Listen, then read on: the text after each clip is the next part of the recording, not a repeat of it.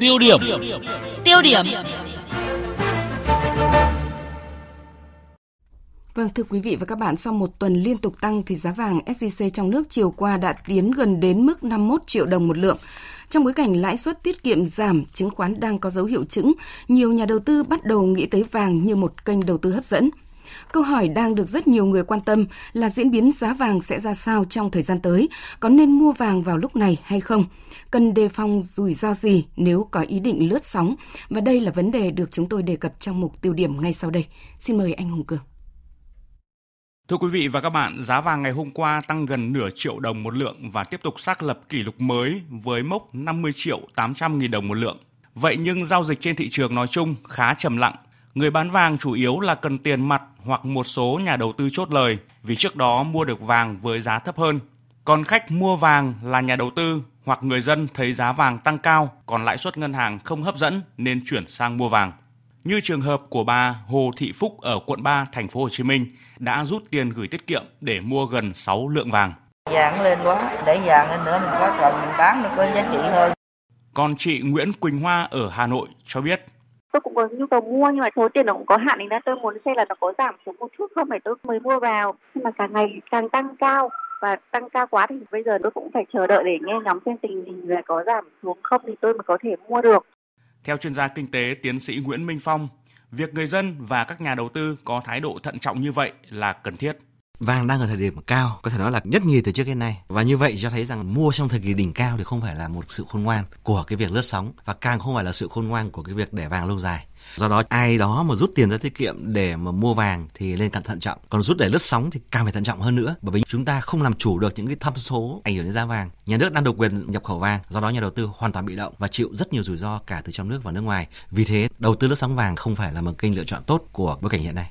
Đồng tình với quan điểm này, ông Phan Dũng Khánh, giám đốc tư vấn đầu tư công ty trách nhiệm hữu hạn một thành viên chứng khoán Maybank Kim Eng và chuyên gia Nguyễn Trí Hiếu khuyến nghị các nhà đầu tư không nên lướt sóng vàng vào thời điểm này vì nhiều rủi ro và khó có lãi. Cái tỷ giá đô la Mỹ và đồng Việt Nam hiện nay mặc dù rất là ổn định, nhưng điều này không có nghĩa là trong ngắn hạn không biến động bởi vì đô la Mỹ và đồng Việt Nam có những giai đoạn biến động rất là lớn và điều này có thể gây ra cái sự tổn hại cho những nhà đầu tư ngắn hạn.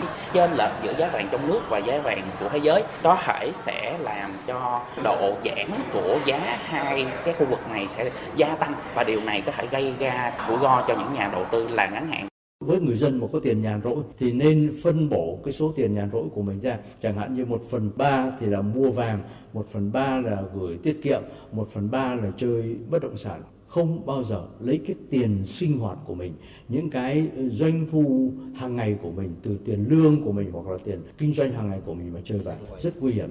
Chuyên gia kinh tế tiến sĩ Nguyễn Minh Phong dự báo giá vàng có thể sẽ tiếp tục đi lên từ nay đến tháng 8, sau đó sẽ hạ nhiệt. Riêng với vàng, chúng tôi cho rằng là có bốn cái tín hiệu rất quan trọng để người mua có quyết định đầu tư vàng hay không. Thứ nhất đó là khi mà có sự chênh lệch lớn giữa giá vàng trong nước và thế giới, đặc biệt theo cái hướng là giá vàng trong nước cao hơn giá vàng thế giới thì không nên mua. Thứ hai nữa là có sự chênh lệch rất cao giữa giá mua và giá bán của cùng một công ty thì như vậy cũng không nên mua bởi vì đó là đang thời điểm tâm lý và các nhà bán họ rất là thận trọng và như vậy là ai mua sẽ phải mua với giá cao. Cái thứ ba nữa, khi mà động thái trong một ngày của giá vàng biến động rất nhanh, thậm chí là nhiều lần thay đổi giá, có thời kỳ là trong vòng một ngày mà 65 lần thay đổi giá thì cũng không nên mua, bởi vì đấy là thời kỳ tâm lý nó phát triển rất mạnh. Và cuối cùng, khi mà giá vàng trong nước sụt giảm rất mạnh trước một cái phát ngôn sẽ nhập khẩu vàng hoặc là sẽ can thiệp thị trường vàng của một quan chức nhà nước, nhất là của quan chức ngân hàng thì cũng không nên mua bốn cái tín hiệu này là cái để chúng ta không biến mình trở thành nạn nhân của đám đông trở thành nạn nhân của chính mình vì yếu tố tâm lý. Thế còn ai đó mà muốn giữ vàng như là một của để dành lâu dài thì cũng nên xem xét và cũng không nên đổ tất cả vào vàng. Bởi vì đổ tất cả vào vàng và để lâu dài hàng trăm năm á, thì giá trị nó sẽ không cao. Trước đây có một cây vàng mua một, một nhà nhưng hiện nay nếu có một cây vàng chỉ mua được một mét đất thôi. Vì thế là cũng phải cân bằng giữa vàng bất động sản và gửi tiết kiệm.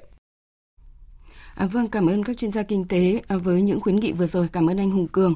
Thưa quý vị và các bạn, từ đầu năm đến nay thì giá vàng tăng 20% và xác lập mặt bằng giá mới. Thanh khoản tốt và chống lạm phát hữu hiệu được xem là ưu điểm nổi trội nhất của vàng. Vậy nhưng vàng cũng có một số hạn chế như là cần vốn lớn, nhưng mà lại không sinh ra dòng tiền đều đặn và chi phí bảo quản cao. Vàng cũng không có thị trường cạnh tranh hoàn hảo nên chênh lệch giá mua với giá bán khá cao, lên đến 500.000 đến 600.000 đồng một lượng, cao hơn cổ phiếu với trái phiếu. Giá giao dịch mỗi phiên cũng không có biên độ dao động cận trên và cận dưới như chứng khoán. Cùng với đó, giá đô la Mỹ cũng có thể biến động trong ngắn hạn nên giá vàng cũng biến động theo mà hầu như khó có thể lường trước để kịp chốt lời. Nhà đầu tư cũng sẽ rất khó kiếm lời trong bối cảnh hiện nay vì thị trường chỉ còn nhu cầu thật. Do vậy, phần lớn các nhà đầu tư cá nhân chỉ quan sát chứ không giao dịch. Vâng, và mời quý vị và các bạn à, chia sẻ ý kiến với chúng tôi qua số điện thoại 0243 934 9483. Xin nhắc lại số điện thoại 0243 934 9483.